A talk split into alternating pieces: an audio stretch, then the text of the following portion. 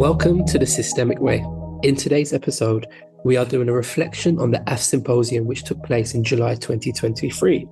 Julie and I are joined by people who attended the conference and also took part in some of the presentations. We have Judy Sutton, Jennifer Achan, Sybil Qasir, and Anil Goodman joining us for this discussion.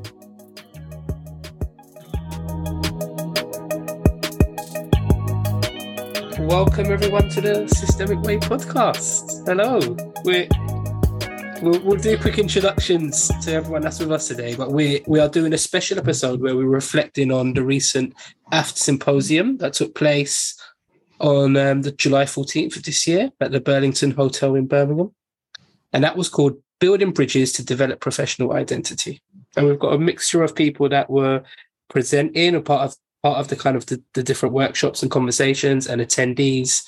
So yeah, creating a space for us to reflect on what stuck out for us, what what we took away from the day, and and to have a conversation about it. So thank you everyone for joining us. Should we start off with quick introductions? Should I go around the room and uh, introduce yourself in the way that you want to? Judy, can we start with you, Judy Sutton? Oh no, why'd you have to start with me first?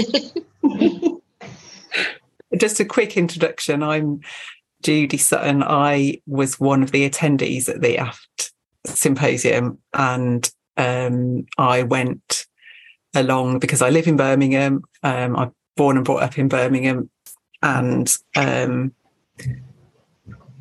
I also I went as a secretary for West Midlands AFT branch. That was one of the one of the um, things that brought me to that, and also as a member of the Systemic Activists for Black Lives Matter. So I was really interested in building bridges.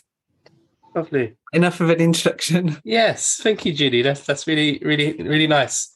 So I didn't know you was local, actually. So you oh, was... yeah, it was it was like a twenty minute journey on the train into uh-huh. nice. Burlington.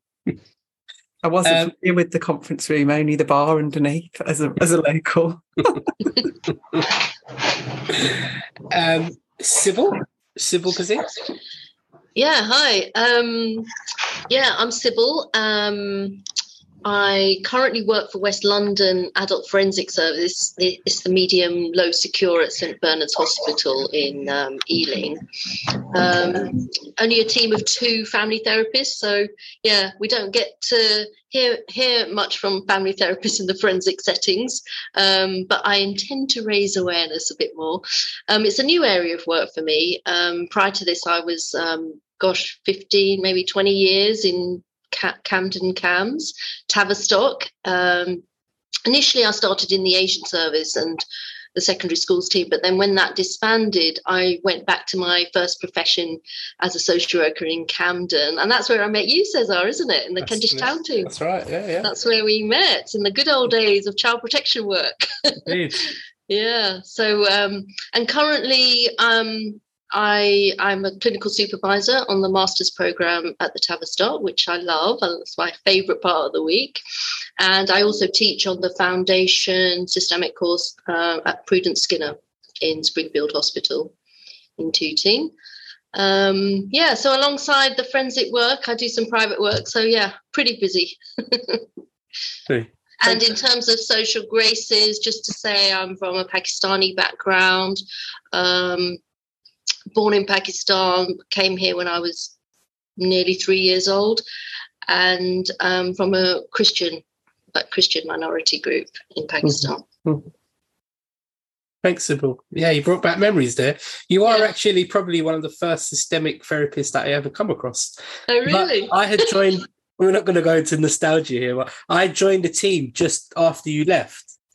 Um, so you had known all the team members, and I was like, does anyone know Sybil? Because I'm I've been trying to contact Sybil, and they're like, yeah, she can work here. We know her very well. yeah. Like, okay, all right. And oh, yeah, it's nice. So I, I, followed your footsteps in many you ways. Followed my footsteps, yeah. Indeed. So yeah, thanks for joining us. Um, Jennifer. Hi, I'm Jennifer uh, Achan. I'm a systemic family therapist. I'm currently working at Hammersmith and Fulham CAMHS. I live in London my previous background, so I've done many things. I started my career as a psychosocial practitioner. And I worked with uh, children and families living with HIV. And I've also done a lot of work within the LGBTQ plus and beyond community around supporting uh, people who are positive living, uh, mainly individuals who have probably been disowned by family because of their sexuality and the fact that they're HIV positive. So I've been like a family of choice. Um, and part of that was also because of my experience when my sister got diagnosed in the early uh, 90s. Um, I'd just come to the UK, didn't have family here, and my background, I come from a royal family. So that created quite a lot in terms of identity. And LGBTQ community have been massive support. And that's why I refer to them as family of choice. And I worked in local authority in Westminster for 25 years, initially working with asylum seekers in terms of also my experience as a migrant, in terms of what I brought to the services. And uh, within the 25 years, I've worked in um, children and families, looked after children, caregivers 15 years, uh, early help, and then I've now just recently, since qualifying, moved to Hammersmith as a systemic family therapist, but also um, a guest lecturer at UAL, trying to introduce systemic ideas into their psychosocial faculty. Wow. So hopefully that would, you know, uh, be taken on board for the next academic year. That's me in a nutshell. Oh wow, really exciting. Really exciting yeah. stuff. Yeah. Yeah, thank you, Jennifer. Welcome. Anokh? Yeah, um, nice to meet you all. Good to be with you today. Um, so my name's Anokh Goodman. Uh, I was born in uh, England. I live in Leeds. Um, I have uh, Sikh heritage um, as as one kind of thread in my fabric of who I am. Um, so my parents were born in England, but uh, my grandparents were from the Punjab. So yeah, um, I work in Bradford. Um, I'm a clinical lead for cultural connection, transformation, and belonging, which is probably taken up the whole time um, of my just saying my job title. But I guess for me, it's um, is working for systemic change across the organization. So um, that sort of manifests in many different forms. But um, yeah, it's something I'm really passionate about. Um, I also um, train teams as well, um, similarly around relational discovery and um, systemic kind of transformation. I, I, would describe myself, which I might uh, allude to later in the conversation, as a systemic geek, really. So that's part of what I brought to the conversation at the AFT symposium. So I guess I just wanted to foreground that geekdom or whatever the word might be. But um, yeah, um, passionate kind of um, about spreading idea, systemic ideas and translating them into accessible um, ways for which people can engage um, whatever their training um, or background or kind of position.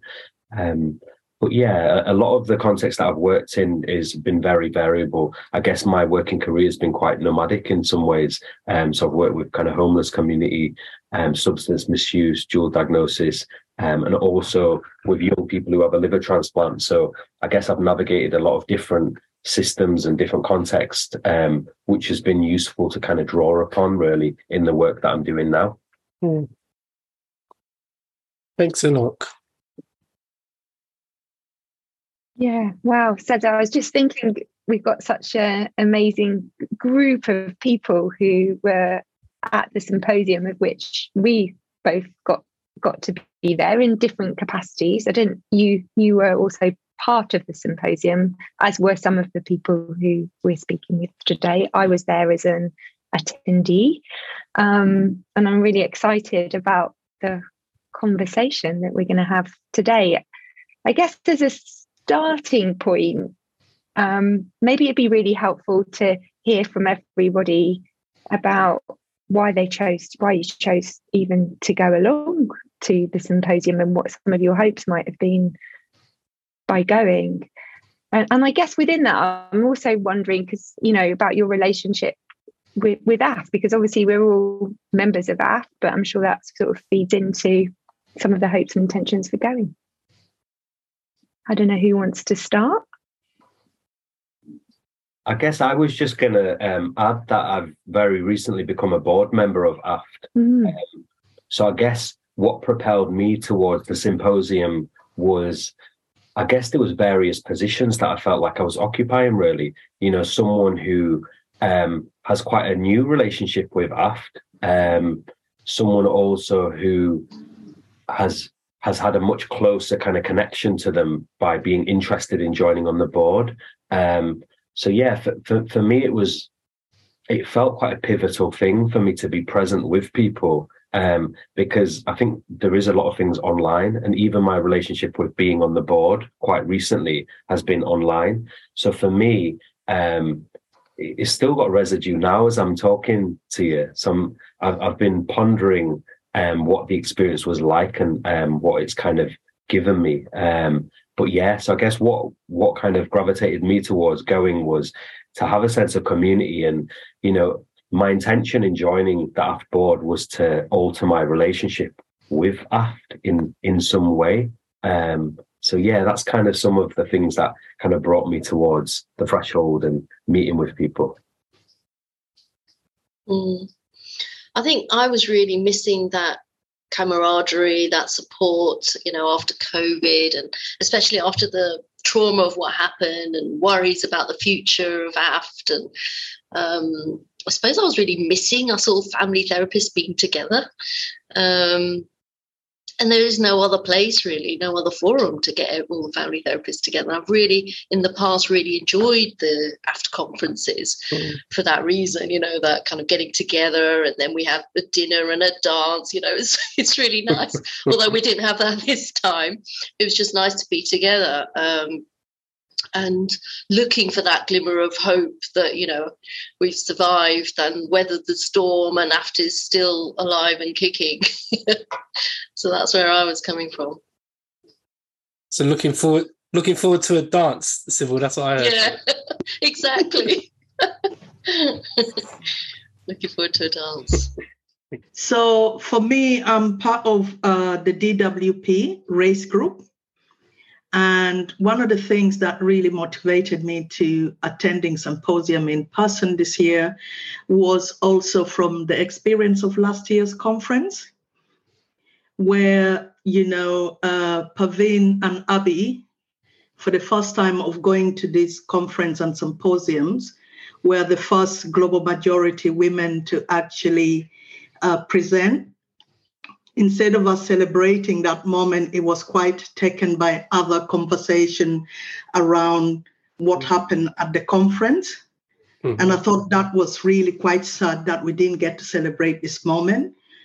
And I also attended because um, I guess I finished my master's training, and it was something about punctuating the racial trauma that I suffered along the line in graduating to becoming both the psychoanalyst and the systemic psychotherapist. And I needed, I wanted to have a different conversation. And I was so glad that Anna offered me the opportunity and a platform to come and share. And this is something that doesn't happen usually. This opportunity is not given to a lot of global majority women like myself. So I was quite humbled to be invited in that space to have conversation and take a different standpoint in talking about race, where people can come in perfectly, say something, and not say anything at all because of fear of what if I get it wrong.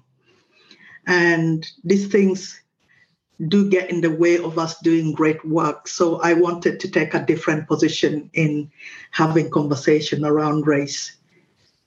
I was really struck, Jennifer, by what you just said, and I guess um, what I'm trying to infuse into um, some of the places I work is is a shift from competence to curiosity. Where you know, I think there is a kind of competence framework when we talk about race or social difference, where unfortunately people are worried to sort of get it wrong or say say the wrong thing. Um, and and what I've found is through that kind of curiosity, when I guess we're not positioning people as incompetent and then competent when they've been through some enlightening training or been told kind of what to what to say. And and I feel like um, in my experience, it, it helps things to not move underground. Um, because sometimes I think some of these dialogues become unspoken, they go underground, they become internalized and, and become very kind of paradoxical. So I think sometimes, yeah, having that space to to to be curious um, allows things to surface more than than going underground. Mm. Yeah, it it really struck me what you just said, Jennifer, then as well about about what the um, the AGM was like for you last year and and how you wanted to celebrate seeing women of the global majority, Parveen and Abby, on that platform, and then um, what it meant for you to be invited to this symposium. And and I guess if I can sort of rewind a little bit to to explain my my context, I suppose. Like the first AFT conference that I went to, I, I like trained as a clinical psychologist and I've been really into narrative therapy for a long time and had always done sort of systemic stuff, but um, um, qualified as a family therapist in 2018 and uh, went to the Manchester conference that, that year, which I loved. I thought, this is great. I, these are my people. I'm so comfortable with all these family therapists and these systemic ideas. This really fits for me, and I feel really at home. Um, and then, and I and I sort of had the same experience at the 2019 conference as well in Newcastle, and I presented a poster, and I was really excited about that. And then in 2020, um, in lockdown, with the death of George Floyd, I realised, and and then with the um, uh, it was it was a conversation with um, a black colleague about um, the video of George Floyd's death, and I realised that I was had been just going along with these blinkers of white privilege and not not engaging with I, I'd kind of not engaging with with any of that, and I realised that my experience of belonging at an AFT conference was not this was not the same for people who didn't have white privilege or who weren't sort of like me, white middle class, middle aged women. Um, there, there, was lots of people feeling um, like they didn't belong, like there was there was racism in our organisation and there was institutional racism in our organisation, and that was a shock to me. And I had a lot, and I got involved with the the group that became systemic activists for Black Lives Matter to try and um, mm. shed, like to try and I, I just got a bit more politically involved with our organisation of AFT, whereas I'd been quite passively. I'd gone to these conferences. I never dreamt of going to the AGMs. I thought that's for people who like those kind of processes. That's not for me. Um, so only when I sort of pick and and I don't I don't know if I'm making sense.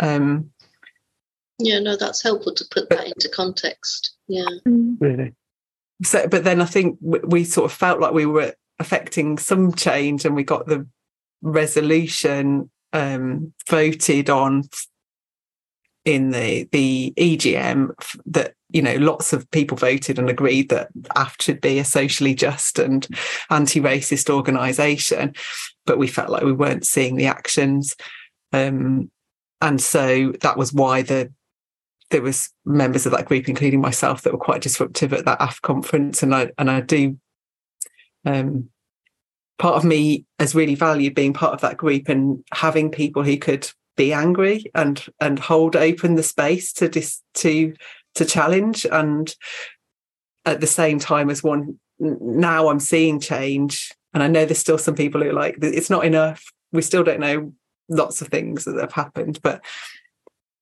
like you, Jennifer, I want to celebrate the the changes that are happening. It was amazing to be at the um, symposium and see so many diverse, see and hear from so many diverse faces, new faces, not the same. Like I, I really value the wisdom of uh, my family therapy elders, but like it's just brilliant to hear from newly qualified students, um, P, P, LGBT, all the sort of minoritized voices, I suppose. I'm going to shut up now because I'm taking up space as a middle-aged white person. Now that's really helpful, Judy, to put it in the context of what, what it was, you know, and what came before it. And some of the feelings that people had coming into this particular symposium. But also what I mean, picking up on what Jennifer you just said as well about the kind of what some of the positive stories of the previous conference that weren't held onto for some reason because of um I mean I don't even want to say a negative aspect, something else that happened, which might be more if I can say this in the right way, like high drama. You know, it caught people's attention. Um, whereas all the other stuff that it was a fantastic conference in many ways, you know, and and some of those stories didn't live on in a way in a way that it should have.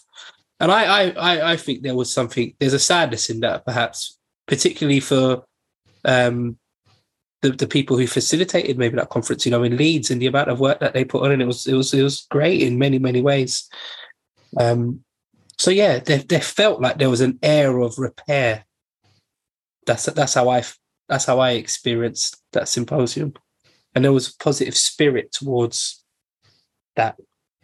Um, and I wondered, like connecting Cesar onto what you're saying, and I guess yeah, an air of repair, and obviously from the title, the building bridges. But I think lots of what's been said by people here sort of resonated with me in terms of just where I sat and what happened at the conference. And it felt like there's a shift or a change that's coming about.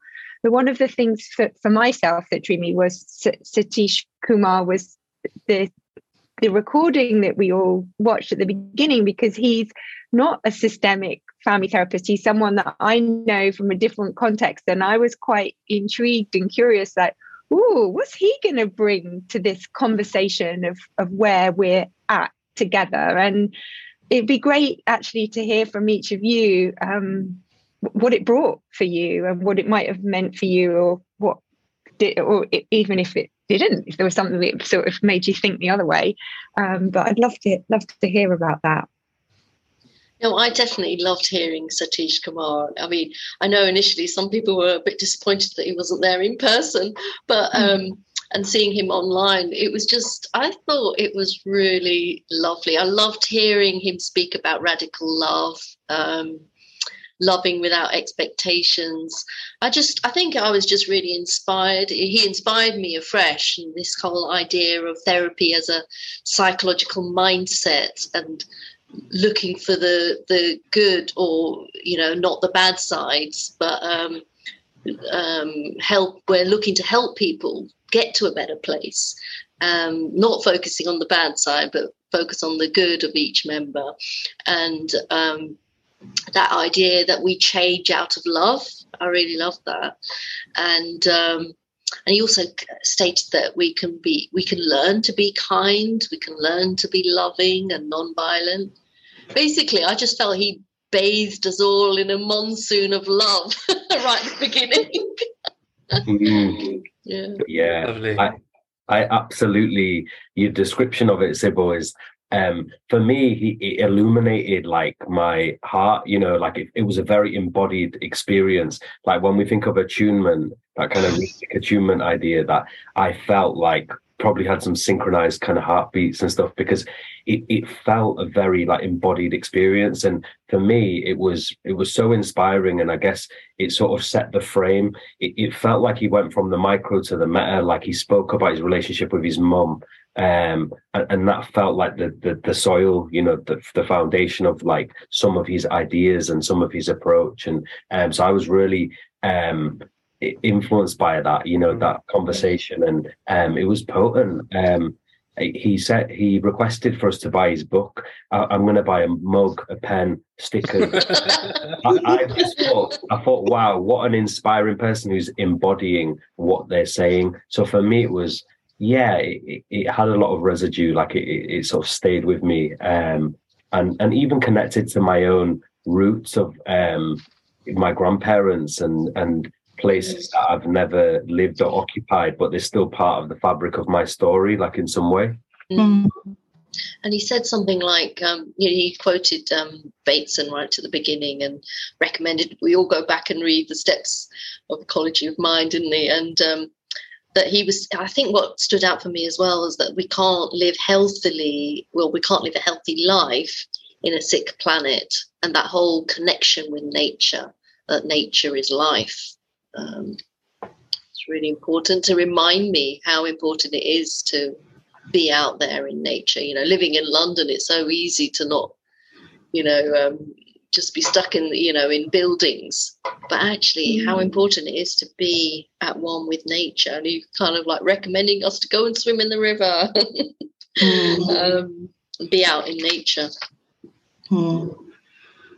I think the the talk really resonated with me, and uh, it felt almost like I was meant to watch that video to kind of center and ground me before the rest of the day. Mm-hmm. Mm. And it really fitted with the building of the bridge. Because when I thought of that metaphor, a bridge means many things to many people. And I thought that was a nice way to sort of bring us to the bridge where all reasoning between right and wrong can meet on this bridge. And we can look back with fresh eyes, open heart, looking at the same landscape but differently. And I think a lot of us left feeling very different when we think of our experience of previous maybe a conference from last year or any experience that we might have had in different spaces. And I like the freedom of emotional violence, being free of that. Um, it's very freeing. It was very therapeutic. And there was something about him that almost felt like my ancestors were called and they were in the room with me. I felt very complete when you was talking, um, Jennifer, about um, that transformation, you know, the process of coming together and then feeling different. I, I guess, um, you know, one of my favorite quotes, which I kind of shared on the day, very much kind of encapsulated what you were saying. Um, it's a sort of T.S. Eliot where he says, uh, "We shall not cease from exploration, and at the end of exploring, we'll be to arrive where we began and know the place for the first time." So for me, it was like, yeah, it spoke to what you just shared about kind of a, a transformation, like um, by being together. Mm. Yeah, I, I I love Satish as well. What he had to say, and the th- the thing, uh, the this the thing about Nate, his his links to nature and ecology and the importance of that was really resonated with me. His um, he told us all to go for a walk with our clients in nature, and I'm like, yes, I do that. I can. that's good. but um, it, the thing, the, the thing that most resonated was his, uh, him talking about peaceful activism, beginning in trust, and um, yeah. you know the idea that he walked all these miles just trusting in the kindness of strangers to to support him but he was doing that to as an activist mm. against something, against nuclear um, mm. armament, um, but did it in, in such an embodied, peaceful, trusting way. And I felt like that was a little message to me to to trust that the that we could build bridges in the room and. Mm. Mm.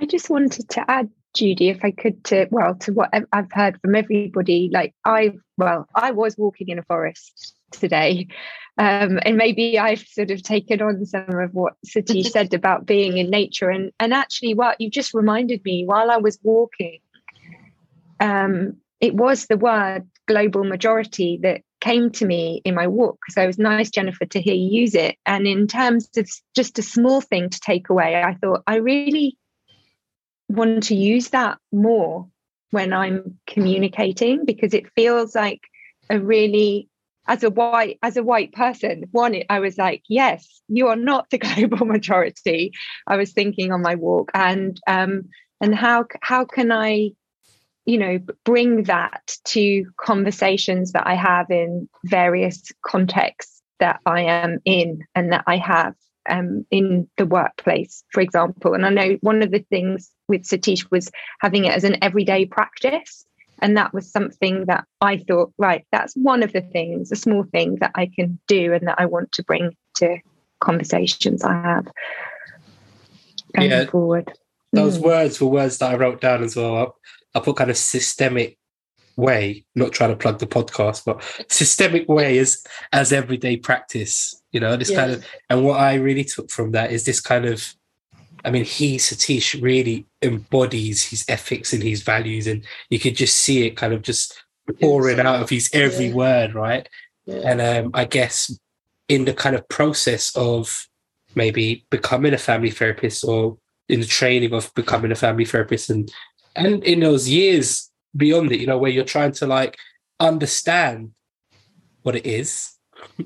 And then you go from this kind of performing performing of the ethics, the values in a way, to the stage of where you do embody it. Um, and it, it could be a lifelong journey. And that's kind of what something that I really took from him. But how inspiring was he for that journey to be a, a journey worth going on forever for your whole life? Mm. So, yeah, and I'm really yeah, looking that, forward. Sorry, Constable. No, I was just going to say, yeah, that trust in humanity and universe that stuck out for me as well. That, and then he, what did he say? Nature is my nationality, love is my religion. I love that. Amazing. Uh-huh. Yeah. Such a yeah. beautiful kind of way to locate himself. Like one of which I kind of really um, connected to, and he sort of gave language to things that maybe Mm. I, I, maybe have not been able to locate it myself, but I really sort of felt like it, it was a description of, yeah, maybe things that I value as well. Um, I, I, guess just connecting to what you're saying, Cesar, it, it, it made me think about you know before i collided with systemic kind of ideas when i before i learned of the kind of performative domain or the, the, the language or the words or some of the terms or ideas or models I think I sort of embodied a lot of um, that approach in my own life before. And then sometimes you find language for something. Yeah. And, and it makes me think that, you know, Judy, when you were saying about he wasn't necessarily a systemic kind of guy or geek or, you know, part of that world, but he, he embodied things. So I think for me, it's about I'm interested in beyond systemic. I guess I'm I'm interested in what is meta to the concept of systemic. So for me, it it, it is kind of present in places that we don't think it is, such as Satish coming and being probably you know the most systemic kind of um, emanating these ideas, but he might not have that same language or you know that same position. But I guess it's beyond what we know of what systemic is. Mm. Thank you.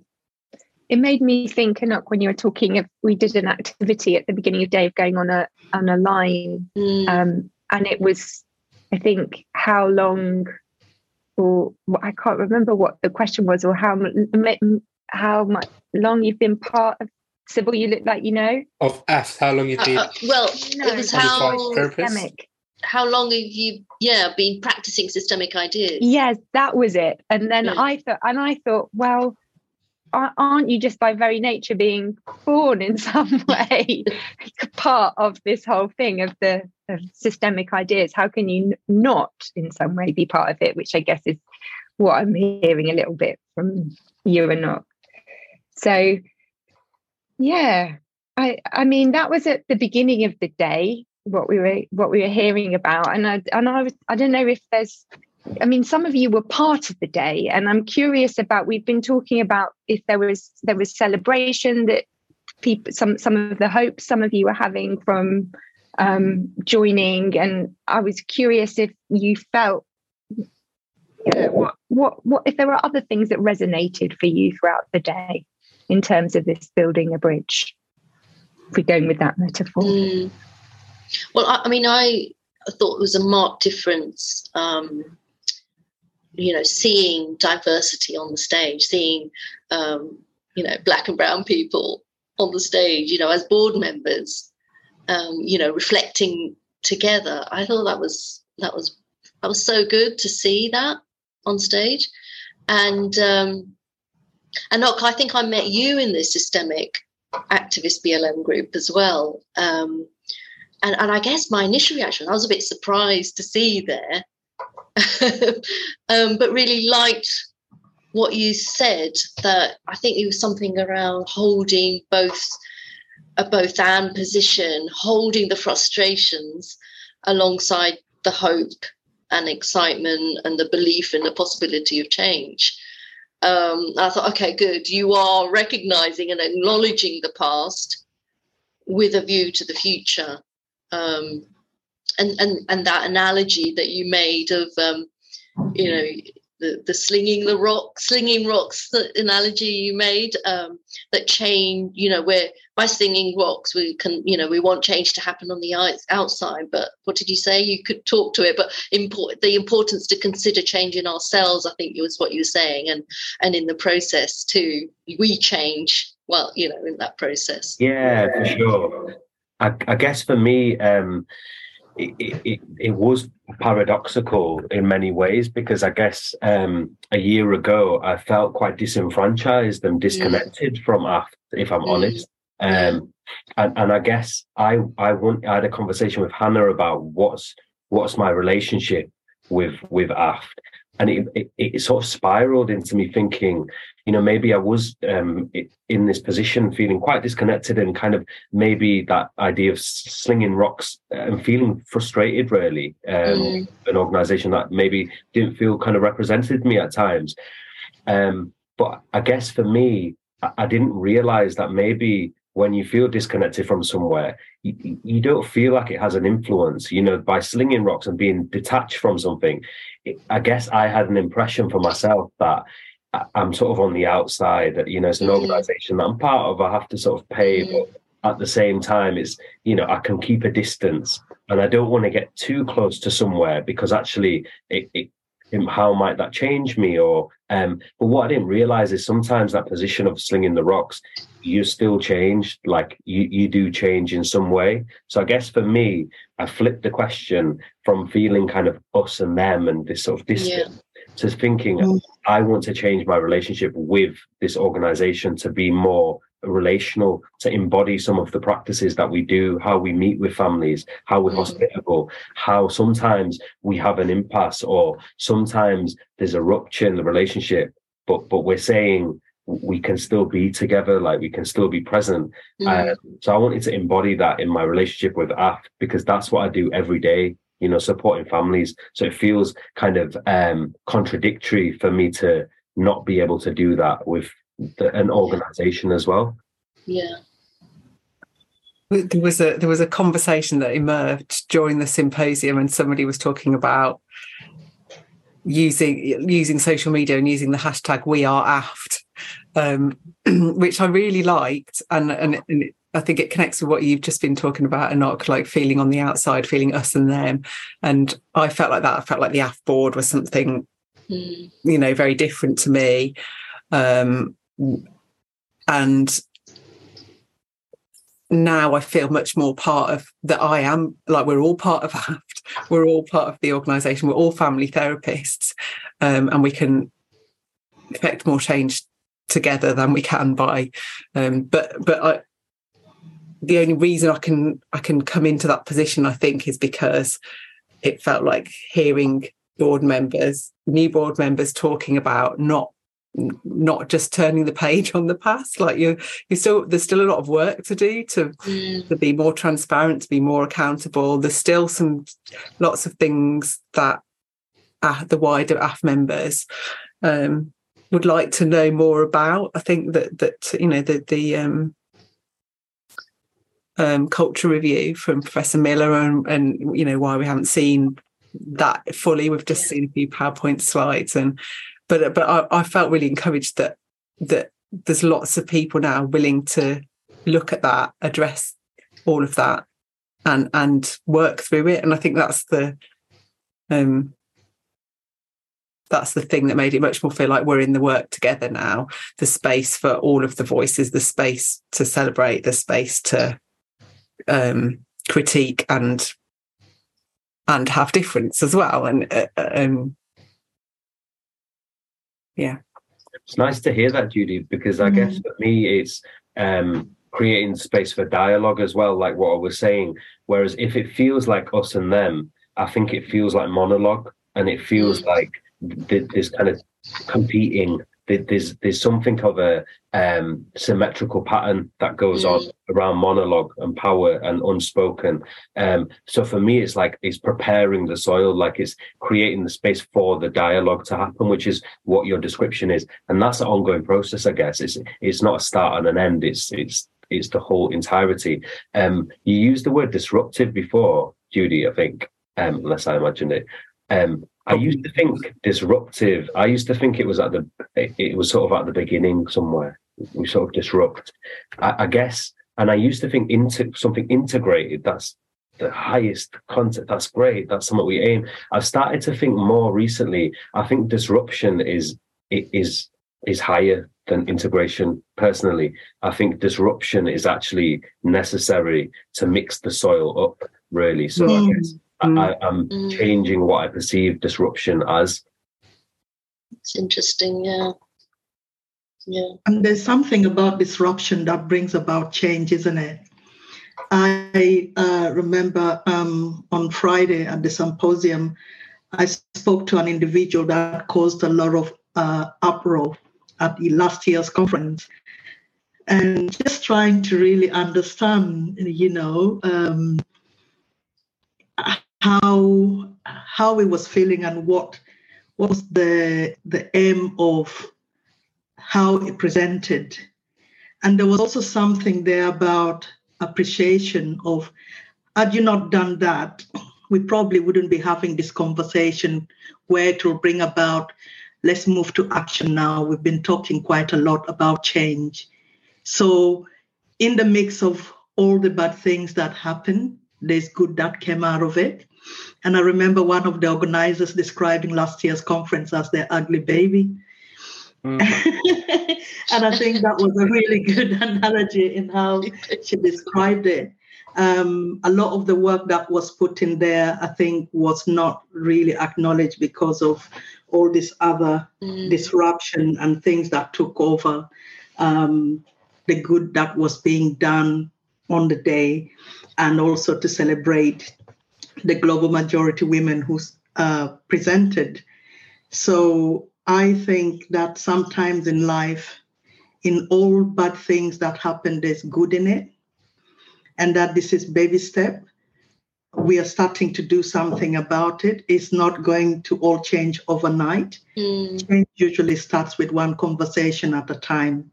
And we are now in that space where we're moving to action and actually doing something to bring about change. Mm. It did feel like this is a kind of a regrouping after that, you know, awful time. And in my table of 10, and by the way, I thought that table of 10 idea was really good. Instead of, you know, traditionally it's always been a lectern and like rows and rows of seats. Mm. So I thought that was a great model because we got so much conversation going in the in our tables. Anyway, in our in our group, we, um, you know, we were acknowledging that uh, that we're going through a really painful growth point, and sometimes we have to fail to grow and move. Um, so I thought that was was a good point somebody made.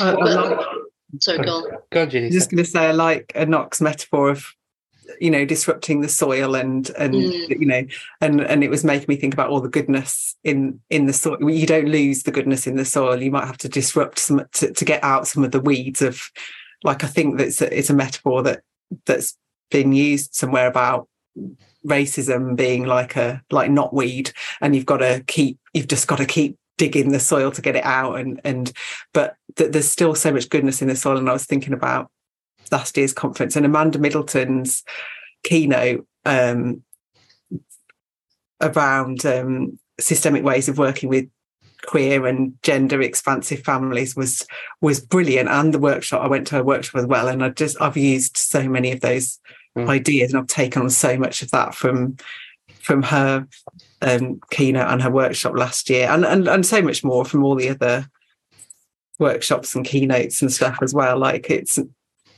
um, the the the the AGM was a small part of it that mm-hmm. probably a lot of people a lot of people in the world. I think the wider AF membership is something like three thousand people. Mm, um, I was surprised at that. So there was only members.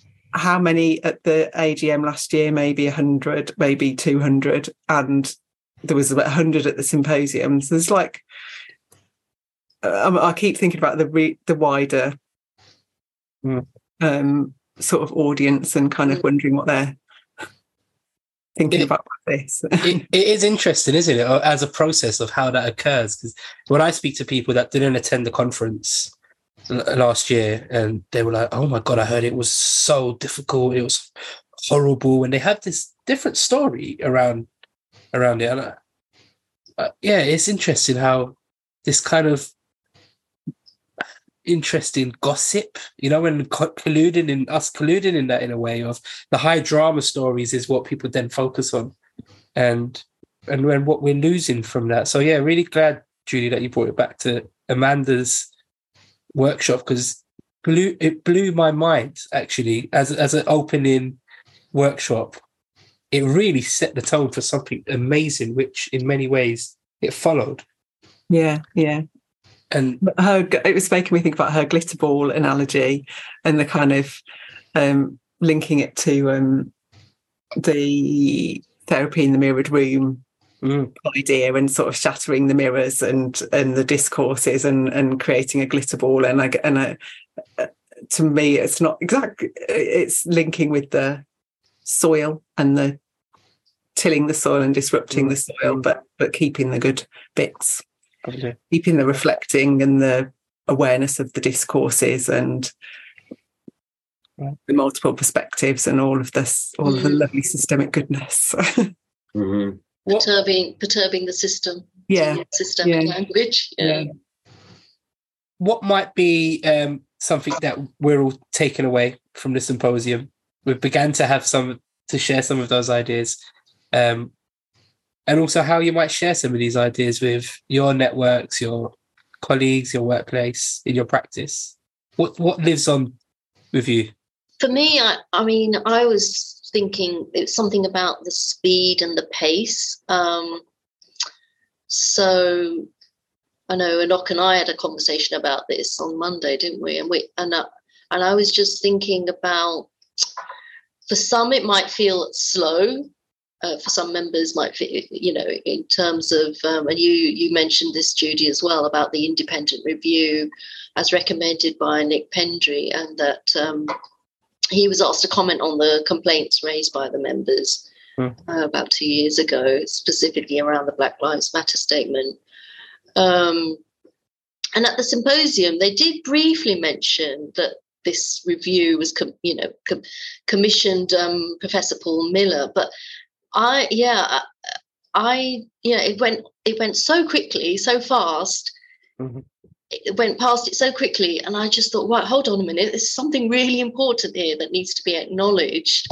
Um, you know, this is a big piece of work that AFTR's commission, this really top guy who's really recognized in the field of race relations, you know, to, to really s- spend a bit of time thinking about this independent review. You know, it's good 12 months of review. You can't just gloss over it. You know, he's he was looking at all aspects of AFT operational policy and processes and governance. So we need to we need to really kind of um, think about this a bit more. What are the recommendations? And yeah, and we don't know. We haven't seen the report. I don't know if he's finished it or whether it's been disseminated or whether it's going to be published. But what are the recommendations um, for the next steps really in developing a new equality diversity and inclusion strategy? I mean the very first i think it was barbara who was presenting this slide but the first point on the edi slide we could have spent a whole afternoon on it itself. The mm. first finding was AFT's english centric and i was so like a bit taken aback. English centric what does that mean? What does that term mean? Mm-hmm. and I thought, gosh, is that another way of saying the finding showed AFT was is institutionally racist? But who decided not to use the term institutional racism mm. and English centric instead? um, yeah, so that, I, I think we need to kind of think a bit longer on this, you know, be honest and transparent about, you know, if that's what the finding was that it's institutional racism, why should we be afraid to use that word, Mm. or that term? I think, yeah. Yeah, I think I think well well said, Sybil. Uh, um, I agree.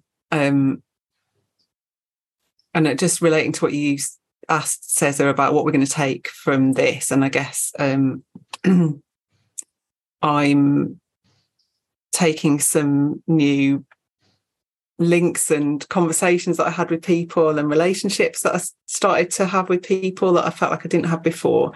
Um, but I hope that I'll be able to get stuck in with people or be invited to get stuck in, and that's that other other people who've done a lot of work around this will will join in and get stuck in with looking at this at the recommendations of the review if we if we can see it. And um that there's a hell of a lot of resource in in aft as a whole in the 3000 people. I, I want to go back to my west midlands aft branch.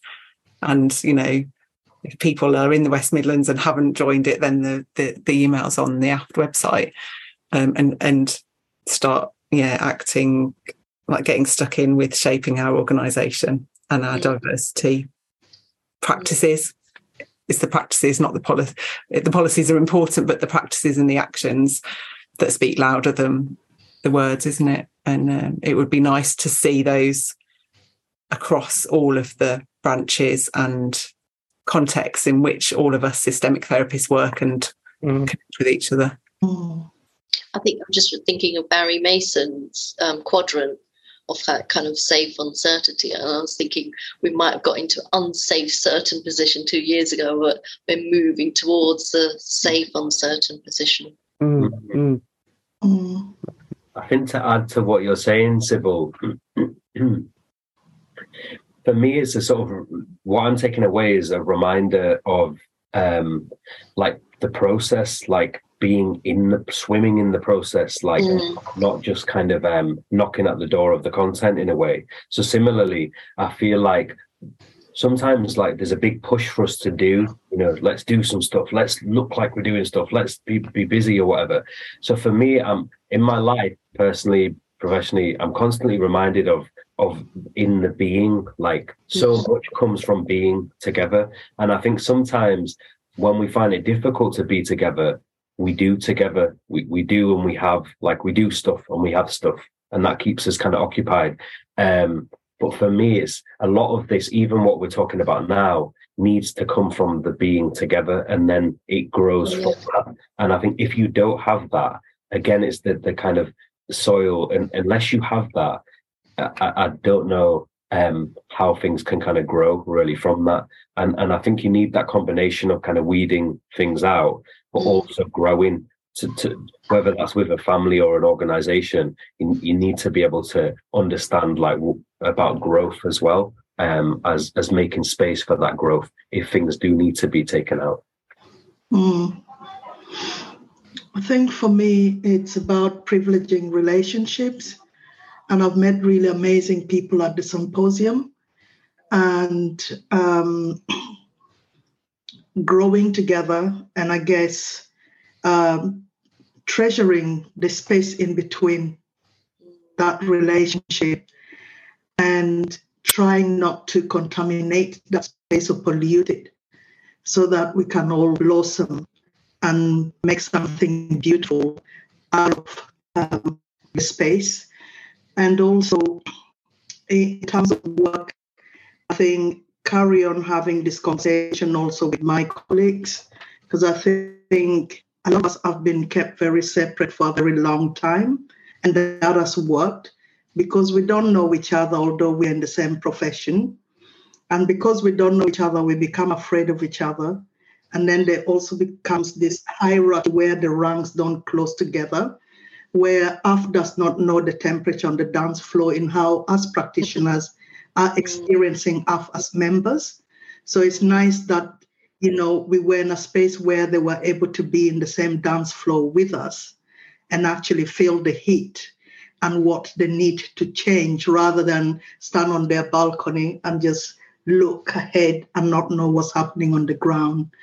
Um, and also, as a member, um, I know that if we need the change, I'll continue volunteering my free time in order to do some work around promoting uh, conversation around race difference and make it better for other students who are coming along and also for the education faculty to look at changes that they could possibly make in terms of literature and also how those students are supported because i think within from my personal experience within uh, clinical training we tend we're very good at looking after other people but we don't look after ourselves. Mm. Even in training, students feel very neglected, where even lecturers feel, right now, I'm your lecturer, I'm not a clinician, and anything else that is happening, I am not seeing. And also urge fellow students to take accountability for their mental health and seek therapy when things do go wrong or when you experience racism or whatever it is mental health. Education does give one mental health, black or white. So there's something also about accountability in what we do to self care uh, as clinicians and also as upcoming therapists. It's not up to the institution. Thank you. Thank you for sharing that, um, everyone.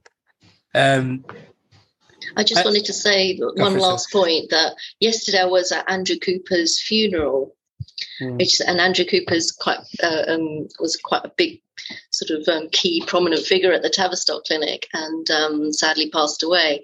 And um, in one of somebody's eulogy, they were talking about trust and where the word trust comes from.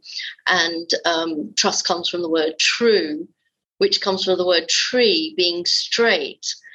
Um, and so I thought that was interesting that, um, you know, Satish talking about war begins in fear, peace begins in trust, and just I, I suppose I want aft to be true and straight as a tree, as as that, and, and you know, if you're using that analogy, going back full circle to Satish's emphasis on nature is life.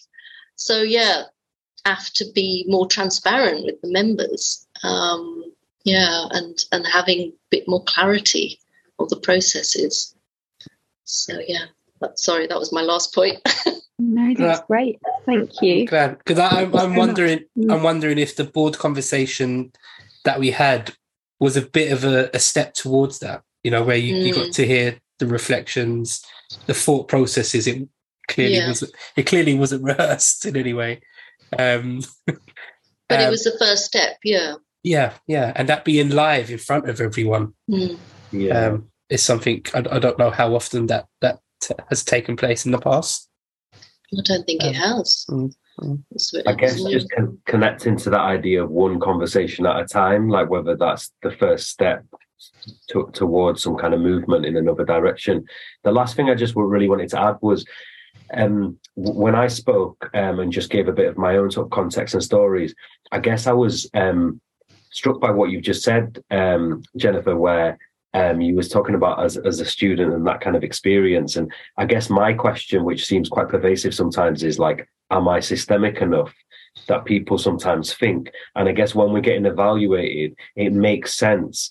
Um, and, and I think this pattern emerges very often where we internalize um, and question ourselves Am I doing it right? Am I systemic enough? Um, or maybe am I enough?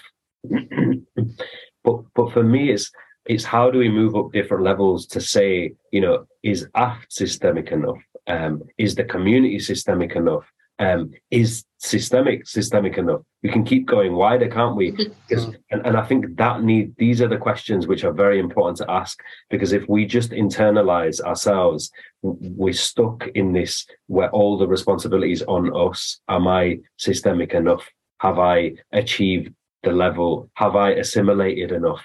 You know, I guess I'm more interested in have I innovated enough rather than have I assimilated enough. Mm.